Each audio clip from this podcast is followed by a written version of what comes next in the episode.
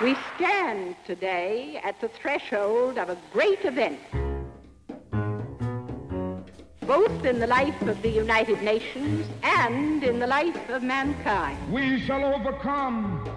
Deep in my heart, I do believe. This Universal Declaration of Human Rights may well become the international Magna Carta of all men everywhere. We shall overcome because the arc of the moral universe is long, but it bends toward justice. Human rights for everyone, for men and women, for the majority and the minority, especially the minority. The big idea of the Universal Declaration is that everyone on the globe has the same political, social, and economic rights. All human beings are born free and equal in dignity. All human and beings. All humans are born free and equal in dignity and rights. Without distinction of any kind, such as race, Such as race, color, color, sex, sex, language, language, religion, religion. freedom of expression. No one shall be held No one shall be held in slavery and servitude. in slavery and servitude. Everyone has the right to work. But if history tells us anything, it's that the big idea and the way we live it in real life don't always match up. You are demanding that this city will respect the dignity of labor. Martin Luther King, Memphis, 1968. Whenever you are engaged in work that serves humanity and is for the building of humanity, it has dignity and it has worth.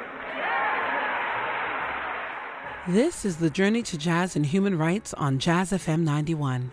I'm your host, Alana Bridgewater. This time, the right to work, the right to fair pay, the dignity of labor, and what happens when all those rights are taken away. It is a crime for people to live in this rich nation and receive starvation wages.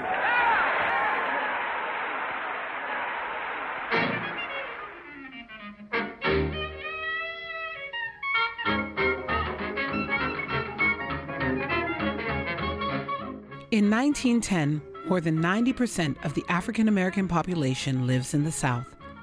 Then, pushed to survive by economic hard times and a lack of any good options for work, many Southern blacks moved north in the Great Migration. From 1916 to 1930, that's 1.6 million people.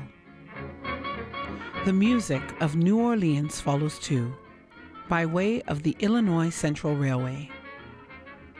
And what happens is the gritty jazz of Storyville in New Orleans gets a makeover. The musicians are now wearing tuxedos. There are palm trees on the stage. Louis Armstrong, King Oliver, and Sidney Bechet are playing clubs in Chicago called the Royal Gardens and the Dreamland Ballroom. What happens to jazz is an American story. The marketplace starts to pay attention, and the marketplace, throughout American history, is the place where kings are crowned and others are sent away hungry. It all changes depending on the politics and social conditions of the time.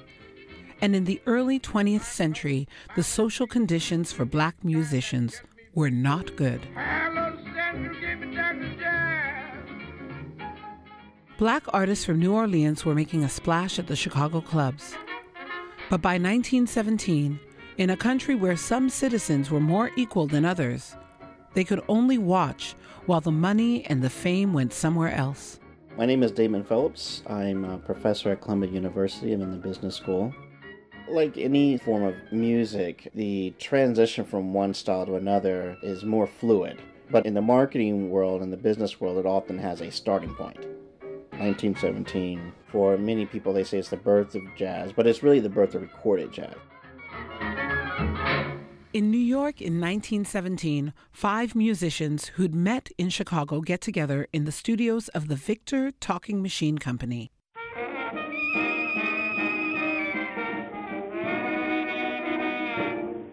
They are the original Dixieland Jazz Band. Up to that point, the big music were things like either classical, Caruso, or John Philip Sousa marching band music, These were often big hits. There were others, but those are big hits. The two revolutions of 1917. Joel Dinerstein at Tulane University in New Orleans. Which has always amused me because, of course, it's the Bolshevik Revolution. And 1917 is the year in which we have the first recorded jazz song. Ironically, by a white band, the original Dixieland Jazz Band. What started in 1917 with this recording, it was advertised with black caricatures in the minstrel tradition. My my read of it is how are we going to describe this music? Well, it was the music of black people, but the group was white. Kwami Coleman is a musician who teaches jazz at New York University. So these are a group of, of white New Orleans musicians uh, I think some of which coming from an Italian background. But, you know, as far as American race politics were concerned, these were white men who claimed ownership, nominally speaking, by calling themselves the original Dixieland Jazz Band, when in truth they showed up a little late to the scene. You go to the record store or wherever phonographs were being sold at the time, you see the name Original Dixieland Jazz Band. There's a claim to authenticity that in effect overshadows and obscures the true to life dynamics of a city like New Orleans, where the music did originate in Storyville and the red light districts, and broadly speaking, in the black communities of New Orleans. Music made popular in nightclubs and ballrooms by African American musicians becomes big business. but only when that music is sanitized for a white audience with white players. That's where the money was. The original Dixieland Jazz Band is pure show business. The trombonist plays the slider with his foot. It's a mix of vaudeville and the race music out of New Orleans. The B side to their first recording is a song called One Step. Joe Jordan thought the thing sounded familiar. Jordan was an African American ragtime songwriter. To him, the one step was a poorly disguised reworking of his own song, That Teasin' Rag.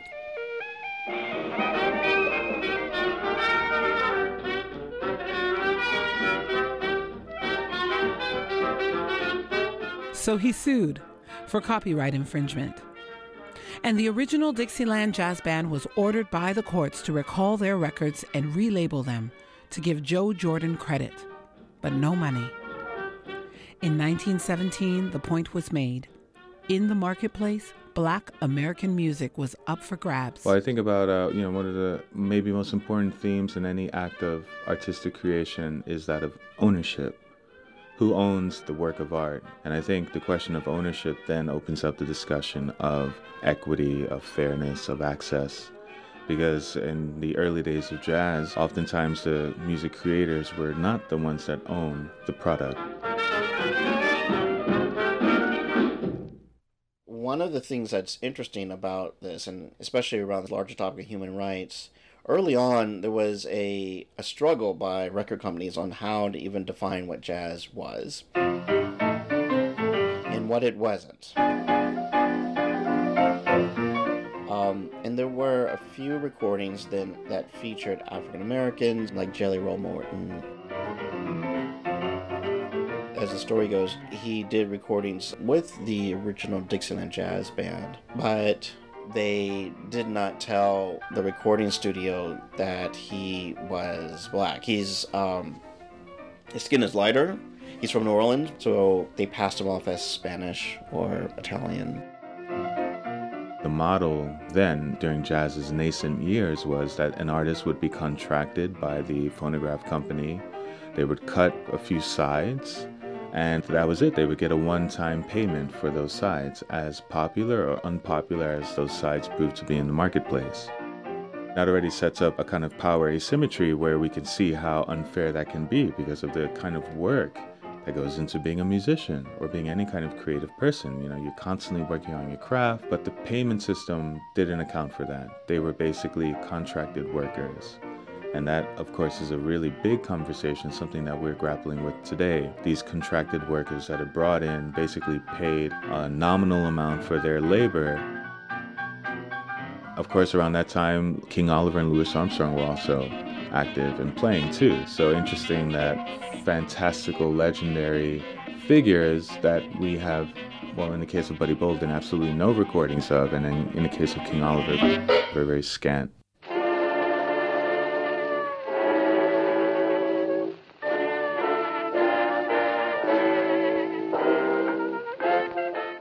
I'm Alana Bridgewater. You're listening to the Journey to Jazz and Human Rights on Jazz FM 91.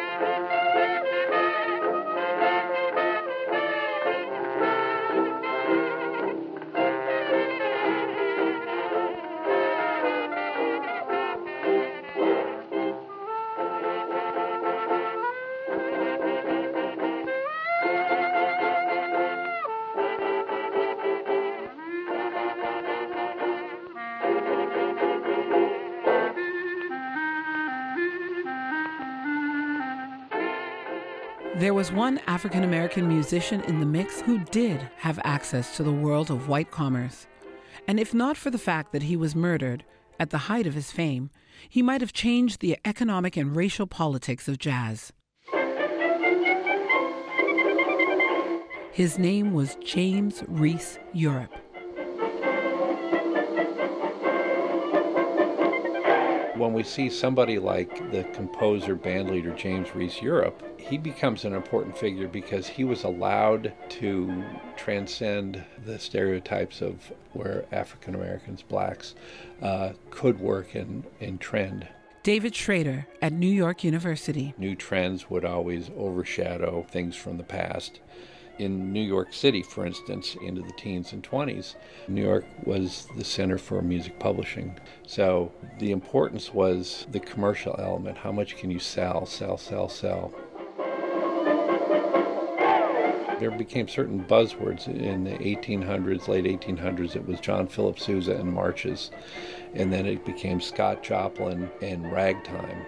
And then it became the blues. And then it became swing music.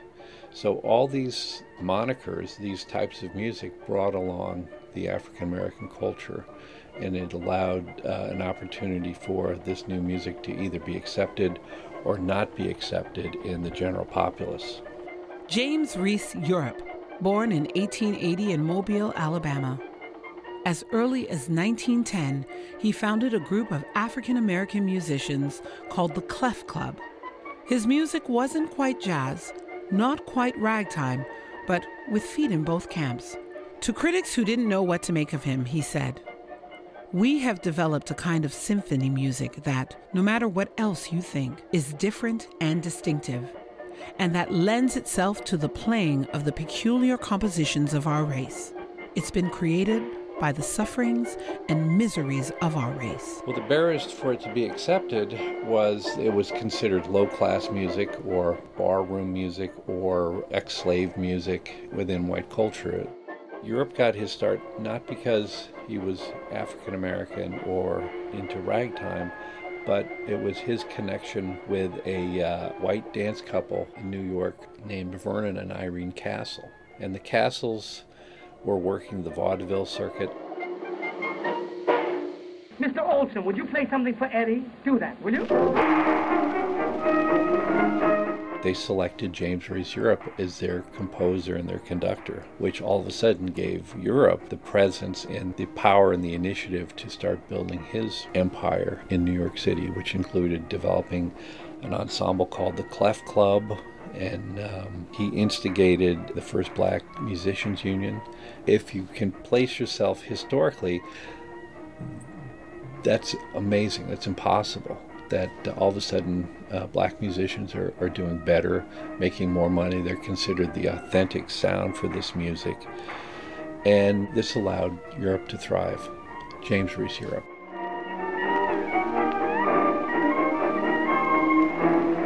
Doesn't sound like jazz, it sounds like orchestrated ragtime or a lot of unison playing. His music was based around banjos and bandoneons. And in fact, in New York at the time, when you were competing with other vaudeville acts, all down Second Avenue, right down the street here, you had people like Harry Houdini hanging off of uh, skyscrapers in a straitjacket in front of thousands of people. Come see my show.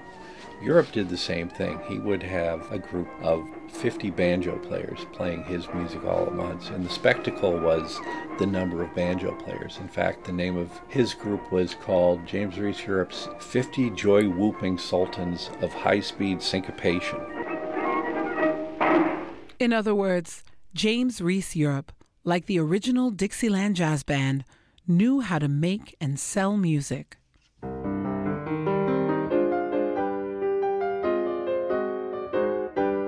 So it's like all about branding your name. And so people would go and they'd count, is there 50 there? Yeah, yeah. So the reality, it's hard to find 50 banjo players, and a lot of them might have had rubber bands on their strings instead. But that was show business back then to pull people in to pay that admission fee.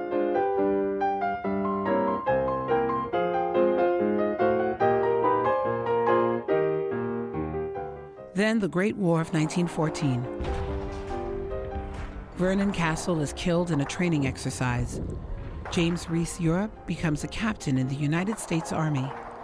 He's sent overseas to lead a band, to build morale. He and his musicians are on the front lines, and James Reese Europe is the first African American soldier to see combat. The band members return as heroes. But one night on tour in 1918, Europe gets into a fight with his drummer, who stabs him, and James Reese Europe dies at the age of 39. When he passed away, it kind of slammed the lid on that area. And then as technology grew and musicianship grew and new trends in music grew, Europe and his style of music in that period were slowly covered up to where today nobody really knows much about Europe.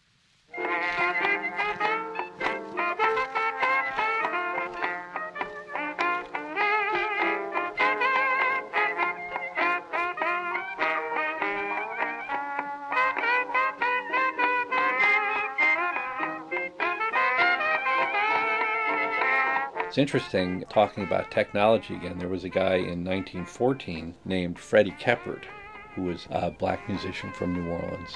He refused to be the first person to get recorded because he figured somebody would listen to the record and steal his licks. In fact, a lot of the early trumpet players, and you see Louis Armstrong throughout his career holding a handkerchief, and these guys would put the handkerchief over their valves so that you wouldn't see the valve combinations, how they actually did these little tricks on the trumpet.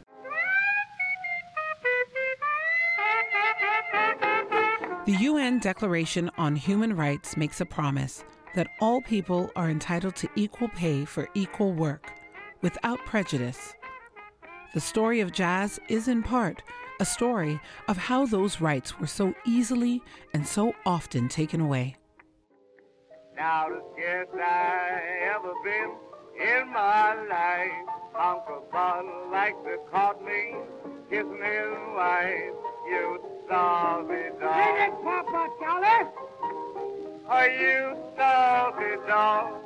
What was at the heart of an economic system that thrived on inequality? Oh my goodness. Um, it goes back to the beginning of the music, I think. Ingrid Monson is Quincy Jones Professor of Jazz Studies at Harvard University and author of the book Freedom Sounds about jazz and civil rights. One of the reasons music is so important in African American culture is it's an arena in which African Americans could excel, even almost to the point of inverting the racial hierarchy. In a culture, in a society that under Jim Crow was committed to the base humiliation of African Americans.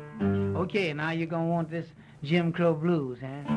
That brings news and makes a man wear out his shoes when he get in a Jim Crow place.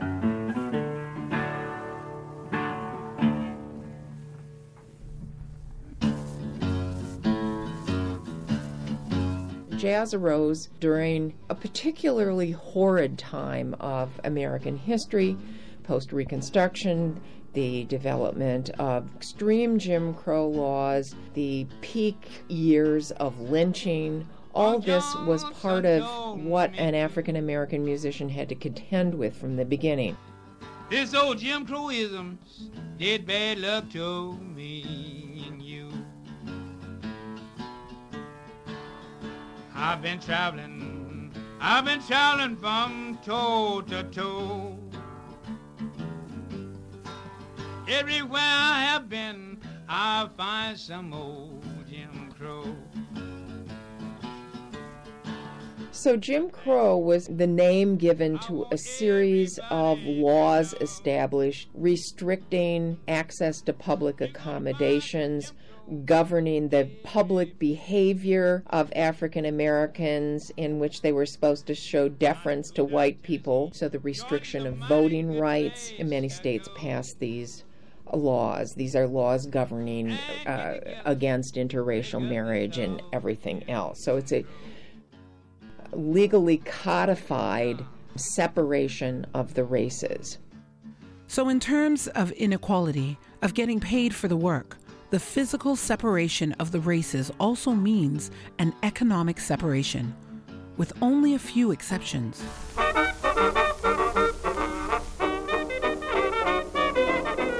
Louis Armstrong's first recording with the Hot Five came in 1925, eight years after the first original Dixieland Jazz Band record. People often point to Louis Armstrong as, as being perhaps the biggest figure in the early one. That was a kind of triumph and a respect that was given to African American culture that you would not find in any other sphere.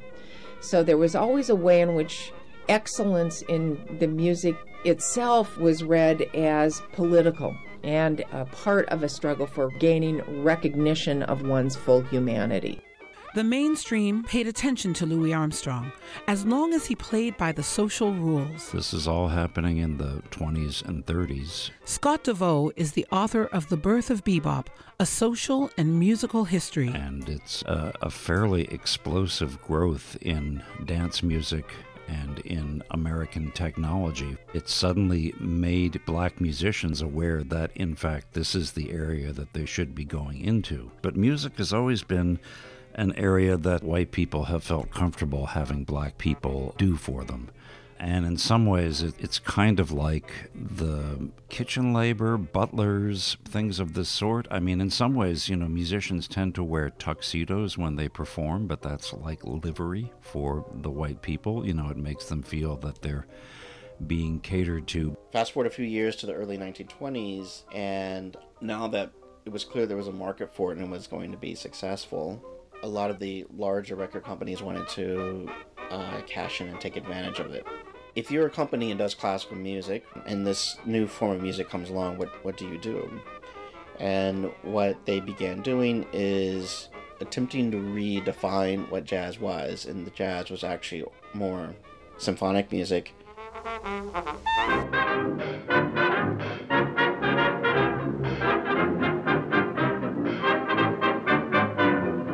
Principal figure associated with it is a guy named Paul Whiteman, when you first see it, you're thinking, did they make this up or is this his real name? Paul Whiteman is an interesting character because he saw the opportunities in jazz. I mean, he he came from Colorado. His he was a schooled musician as a conductor and as an arranger. And Paul Whiteman saw that there was this great interest in black music in black communities, and so his term was, "I'm going to make a lady out of jazz."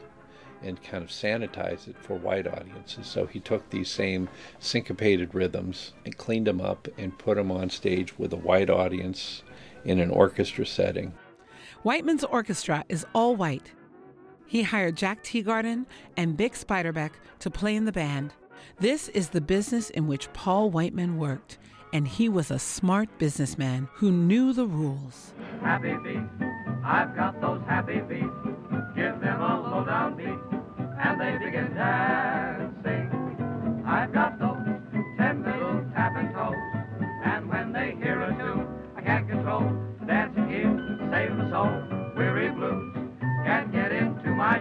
He worked in a system that told black artists they could play in clubs, but forget about access to the larger mainstream marketplace. I don't really think that they're entering it with the idea that being a musician allows them to be a social critic. In fact, I think probably the opposite. They are very cautious politically because they're well aware of the low and vulnerable status of black people in American society, stemming from the beginning of the 20th century, which is in most ways the worst time for race relations in this country. While black musicians like Duke Ellington were playing a different kind of jazz for smaller, exclusive audiences at the Cotton Club in New York, Paul Whiteman became a movie star. He was promoted as the king of jazz. He made a lot of money as a recording artist. He has a film called The King of Jazz.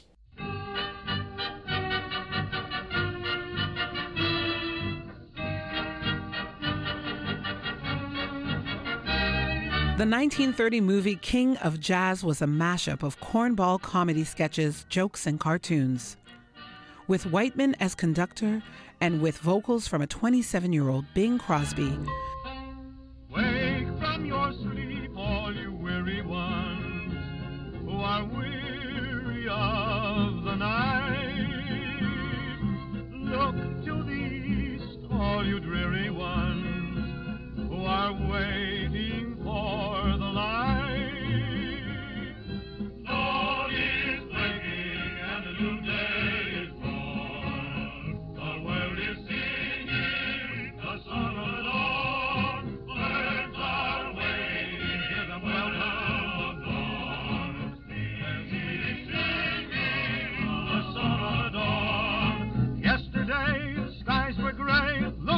morning they're blue. Smiling sun tells everyone, come and start life anew. Sing hallelujah, for the dark night is gone. The world is singing the song dawn. It was very successful for him until the early 30s.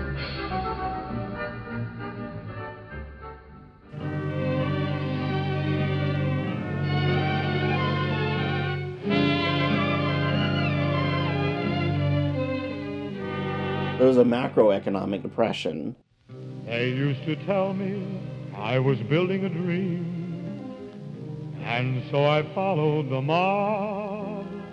The mood had shifted. When there was earth to plow, When it came to work, the right to work, and the right to get paid for work, nothing showed how fragile those rights were, like the Great Depression of the 1930s.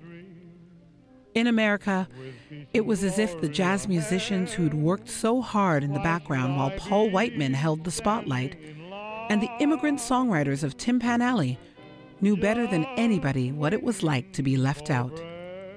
So they wrote about it.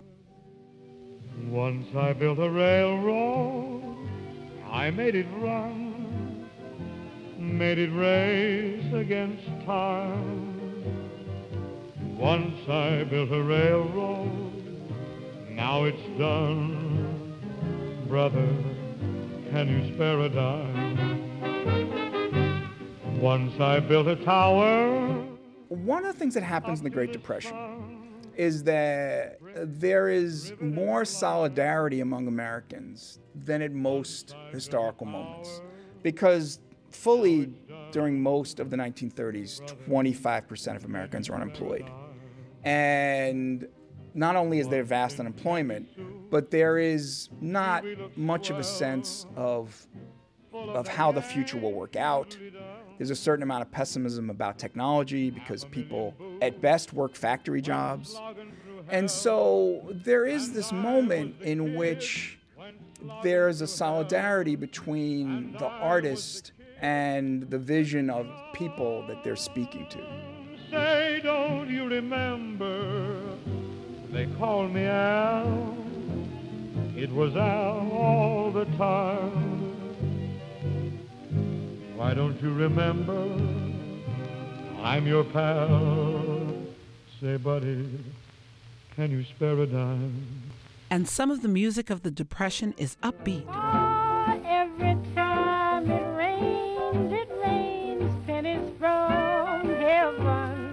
As if to say there's bound to be a way out of this mess. Someday the money will come back. This is America, and it will come back in buckets. You'll find your fortune falling all over town.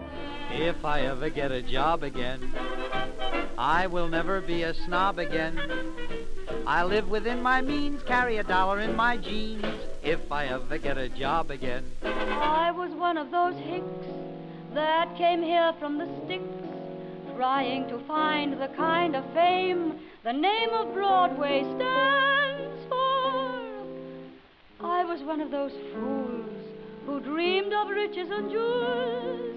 Now I awake, find my mistake, can't get a break.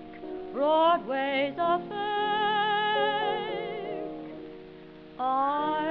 in a speak that's dim and dingy, where spenders are pretenders, cheap and stingy.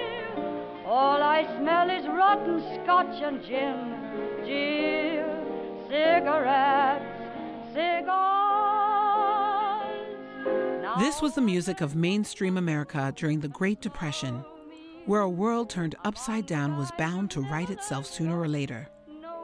Elsewhere in the country, in the South, far from the big cities, it sounded very different. Cigarettes.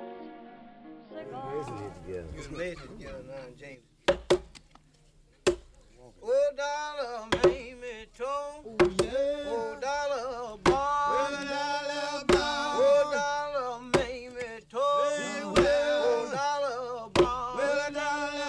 Songs, as we understand them and as have reached us through the historical record, were documented well into the late 1800s by interested folklorists and antiquarians, exclusively white, who heard them sung, chanted in various locales in the Deep South.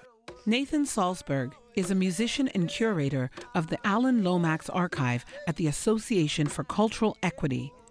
He lives in Louisville, Kentucky. Come the 1910s, they started to be published exclusively in collections of sort of black expressive folklore. And then in the 1930s, among the first recordings of them were made by John A. Lomax and his son Alan, who were at the time working on behalf of the Library of Congress to orally collect black Southern traditional music.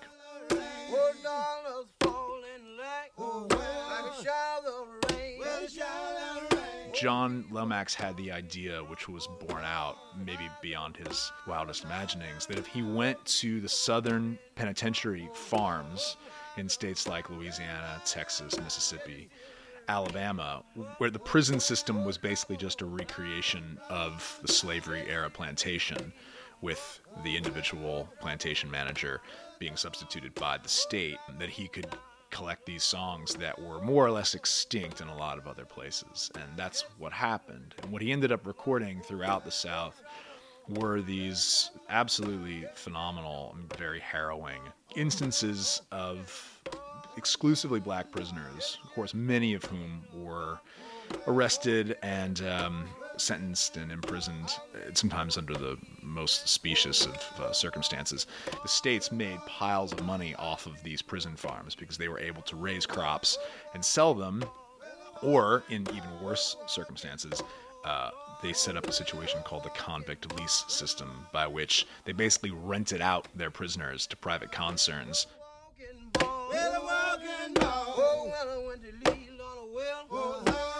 The state made the money. The prisoners were more or less completely brutalized and worked till many of them were injured or died.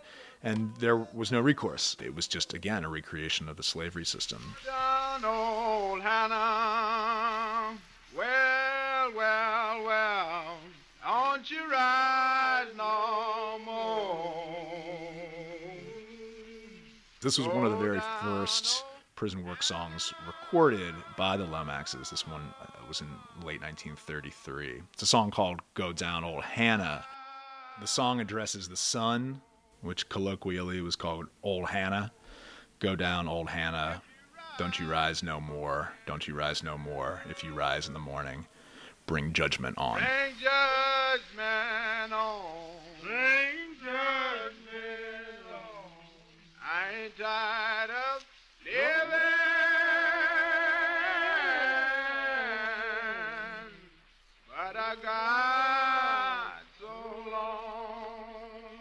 Not long before this recording, John and Alan Lomax met the uh, now famous songster Huddie Ledbetter at the Angola State Farm in Louisiana. He was released from prison in 1934. He was known as Leadbelly. Don't you rise no more.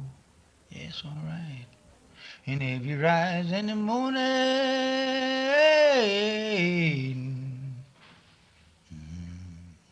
Ring judgment day. Oh, good God. Make it sound way back yonder. Sound like it's good old times. It was soon one morning. Leadbelly picked up a lot of songs in his repertoire from his own experience in Angola, and this was a song that he also performed with his 12 string guitar accompaniment. But this song was, as Lomax, Alan Lomax, the son, put it, was one of the turning points in his life. Hearing this particular song performed, he thought it was more powerful, he said, than any music contrived by any civilization in the world. That in the face of abject brutality and inhuman treatment these men could make and sustain music like this, which literally, as, as Lomax later put it, kept them alive and normal. Set this world on fire. And if you rise in the morning, I'd like to be knocking on somebody's door. That's it. The first time I've heard you sing that many verses to the Uh, song. well, you can just put, you know, just make them right on up, you know. Old Hannah is the sun. How, how did Old sun they is the just sun. get the name Hannah? Yeah, they call it Old Hannah because it was hot. They just give it a name. That's what the Mm-hmm. boys give it when I was down in prison, you know. They give it that name. Go down Old Hannah. Oh, it, it was hot down there. I'm Alana Bridgewater. You're listening to the Journey to Jazz and Human Rights on Jazz FM 91. Thank you. Thank you very much. Thank you, ladies and gentlemen. Tonight I'm happy to present Jazz at the Philharmonic. And unlike the other jazz concerts, which have the fixed groups, groups like Duke Ellington, Ella Fitzgerald and her group, the Oscar Peterson Trio, this is the jam session. And for me, this is the first love in jazz because I like to hear musicians improvise and do different things each night. So if we're lucky tonight, we'll hear a very, very good concert. And if we're not, it'll just be a good concert. I first met Norman Granz in the lobby of the Fairmont Hotel in Dallas. Uh, I remember because I printed the picture enough that it was the 17th of March of 1980. Ella Fitzgerald was opening at the Fairmont Hotel in Dallas, and I'd already been sending Norman some of my photographs, which he ended up using as record covers. Tad Hershorn is an archivist at Rutgers University in New Jersey and author of Norman Granz, The Man Who Used Jazz for Justice. Norman just thought that the idea of presenting jazz to segregated audience just made no sense whatsoever. That this was an African American music, that obviously at that point jazz was still the popular music of the day, and he wanted to be able to present it in a way that was loyal to the essence of jazz and those who loved it. By the 1940s, Paul Whiteman's orchestra has broken up, and Whiteman is working in radio as music director for ABC. Meanwhile, Duke Ellington's star is rising fast. He and songwriter Billy Strayhorn make up their minds. They'll expand the idea of jazz and make it an African American art form, not just dance hall entertainment. But the system that once rewarded the original Dixieland Jazz Band over black artists like King Oliver is still in place. The jazz world is segregated. Black artists and white artists don't mix. Not much. There are exceptions. As early as 1935, Benny Goodman is hiring black musicians for his band. He's a big enough name to get away with it. And a white concert promoter named Norman Granz has made up his mind that a system that rewards white performers at the expense of black performers makes no sense.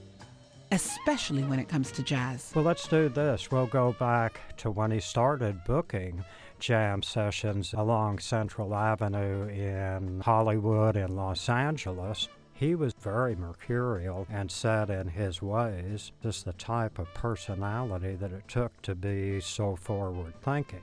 He was an admirer of A. Philip Randolph, and what that means is freedom, real freedom for African Americans and minorities, is not only access to the political system, but also economic justice.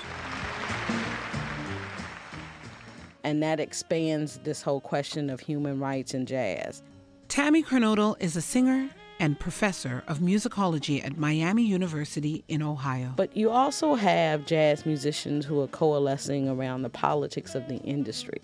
And so they're beginning to question economic rights as it relates to jazz performers. Like, how are record companies paying us? How are promoters dealing with us? And in many cases, what they're finding is that there's economic injustice happening there. Now, Norman Granz then takes up this idea in the way he books the artists that he books later in the 40s and into the 50s that he will not accept engagements for audiences that segregate their theaters. Now, this is early, this is the 1940s.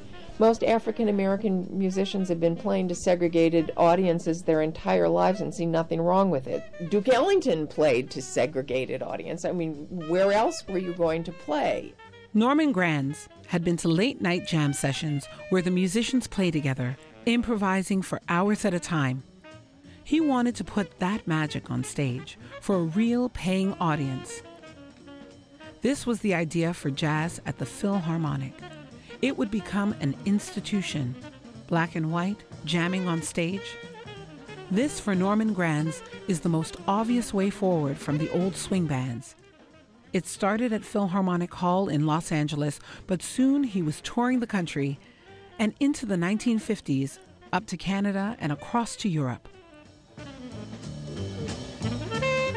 The shows featured Nat King Cole, Ben Webster, Dizzy Gillespie, Stan Getz, Lionel Hampton.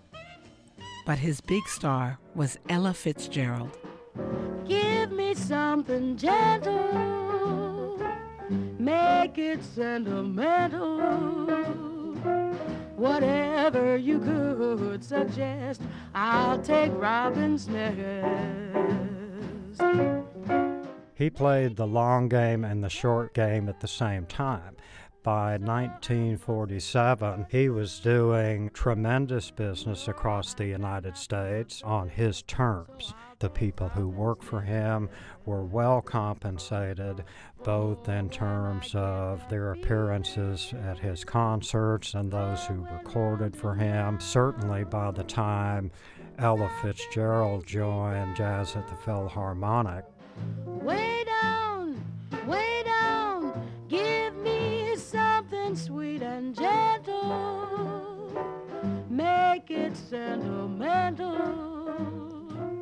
Whatever you could suggest, I'll take Robin's nest.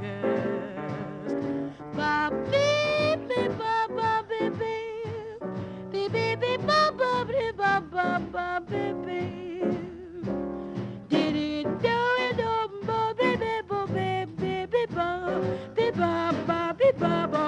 Baby ba. Ba be oo ba bo be ba ba ba be be be be be ee ee ee oh oh ee ee oh ee ee oh oh ee ee oh oh ee bo do be ba bo be bo be be do do do be when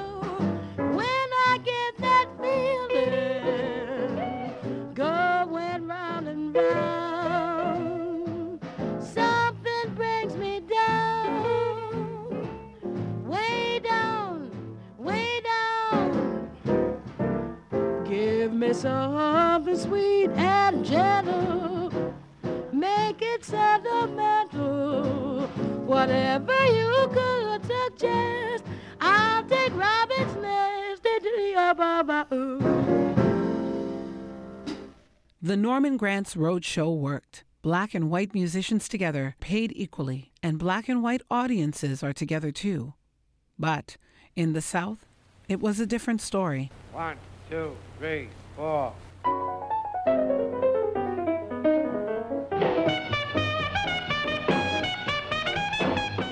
They were doing some benefit in Charleston, South Carolina. They go in in the theater, and the blacks were in the balcony, and the whites were on the ground floor. And Norman told the promoter, This is not going to work. The uh, promoter went ahead and just shifted the crowd around a bit. They did the show. And at some point, uh, someone looked out the door and there was a gathering crowd. And Norman went down to the pilot. At this point, they were actually flying the troupe around the country and said, Go out to the, the plane, get it ready to go. And during the last number, well, they'd been shuffling instruments out in another part of the building so the crowd would not see it. Ella was the last act. And at one point, the rope manager was taking the drum set apart, and it, the spotlight was focused on Ella. So by the time she finished, everything was in the van. They go out the back door and just gun it for the airfield. And when they're up in the air, they just see a trail of cars coming down the road. So that's a real example of just damn the torpedoes full speed ahead. The history of jazz is a story of segregation, not just in how people lived, but in how they worked, how they made a living. That's not to say that black artists didn't make money, because they did, and many got rich and became American icons. Stars like Duke Ellington, Miles Davis, Ella Fitzgerald. But there was a system. Some made money at the expense of others, and that system persists to this day. It's the outcome of a system upheld by courts, of real physical segregation in cities, and a difference in opportunities, of access, and structured bias in education.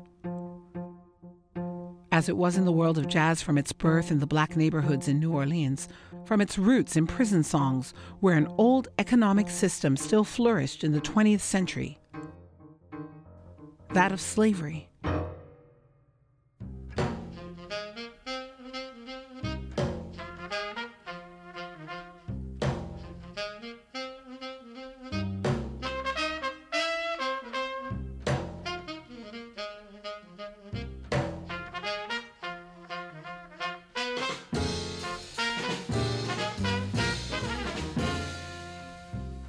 In 1960, Cannonball Adderley recorded Work Song, which he said was inspired by the chanting of the prison chain gangs that he heard as a kid in Florida. The song was recorded with lyrics by Oscar Brown Jr. on the album Sin and Soul, also in 1960. Breaking up big rocks on a chain gang. Breaking rocks and saving my time. Breaking rocks I tell on a chain gang. Cause they done crime. Nina Simone recorded Work Song in 1966. Well, I reckon that ought to get it. Been working and working, but I still got so terribly far to go.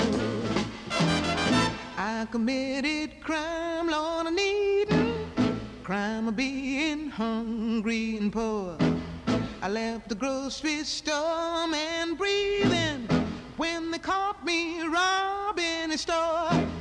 Hold it steady right there while I hit it. Well, reckon that ought to get it. Been working and working, but I still got so terribly far to go. I heard the judge say five years on chain gang you gonna go. I heard the judge say five years of labor. I heard my old man scream, Lordy, no. Hold it right there while I hit it.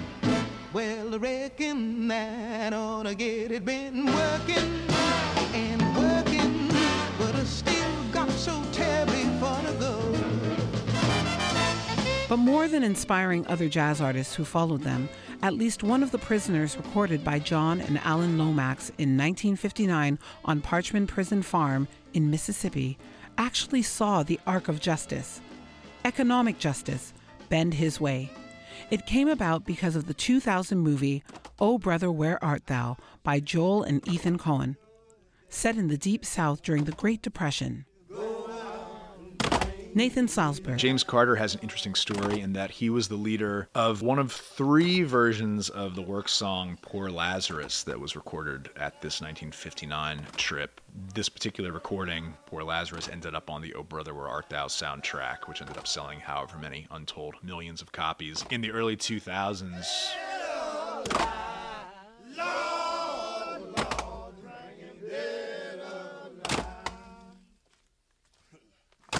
we went looking for James Carter because all of these royalties started coming in, and we didn't know where to find him and pay him his money.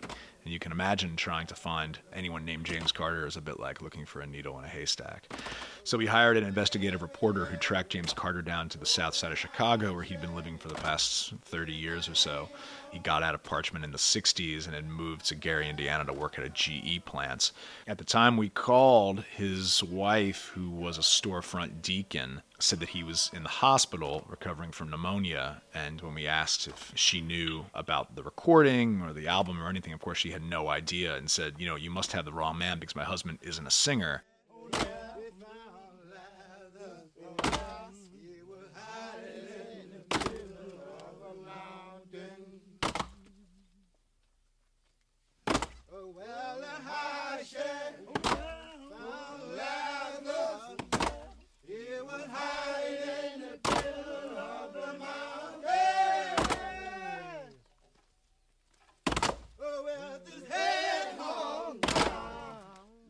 But when we sent her photographs that Lomax had took and recordings, she confirmed that was in fact James Carter. He got out of the hospital a couple days later. I think within the week was on a plane, his first plane journey with his wife and his daughters flying to the Grammy Awards in LA where the Oh Brother Where Art Thou soundtrack won Best Album of the Year. We furnished him with a very large check, and uh, according to his daughters, that gave him a new lease on life for the last couple of years of his life.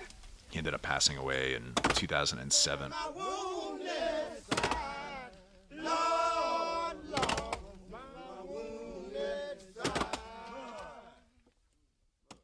This has been the journey to jazz and human rights on Jazz FM 91. Next time, jazz and women's rights. I'm Alana Bridgewater.